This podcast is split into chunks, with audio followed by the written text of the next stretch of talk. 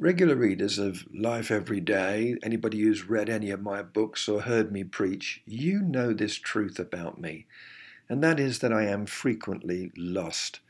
It's not that I don't have Waze, W-A-Z-E, on my cell phone. Yes, I have that. I have Google Maps. I even have this antique item called a physical map. Despite this, I'm frequently lost. In fact, often I'm lost with Kay, my wife. We're prone to experiencing navigational tension in our lives.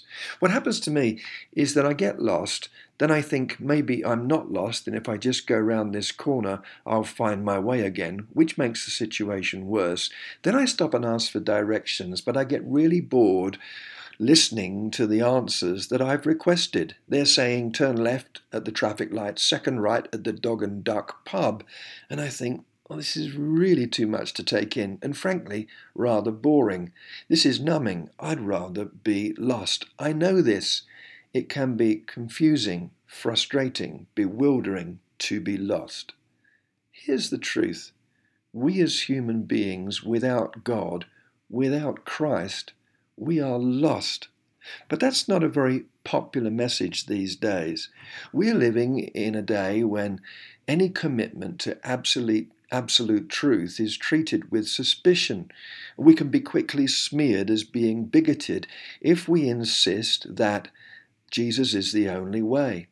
In the passage of Scripture that we read today, we hear about there being no other God except in Israel. You see, God's way has never been that we can take a pick and mix view of spirituality. Just choose any God, whichever one you're attracted to, and worship them. No, there is but one God, and He calls us into relationship, a relationship of worship to Him and to Him alone. When we hear the words of Jesus in the Gospels, that the best known verse, I am the way, the truth, and the life.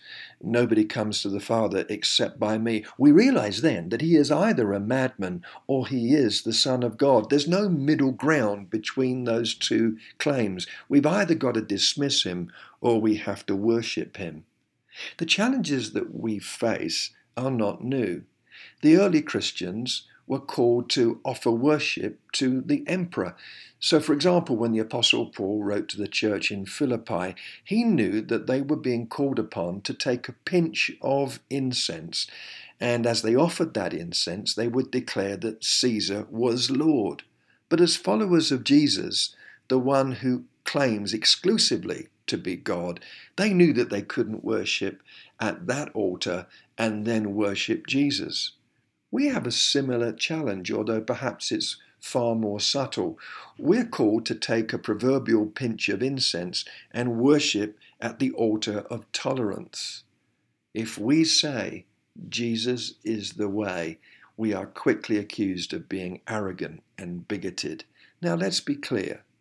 We don't have to rant at our world, and our lives should point to the wonderful truth that God alone is our source, the one true God, and that power is at work, His power at work in our lives.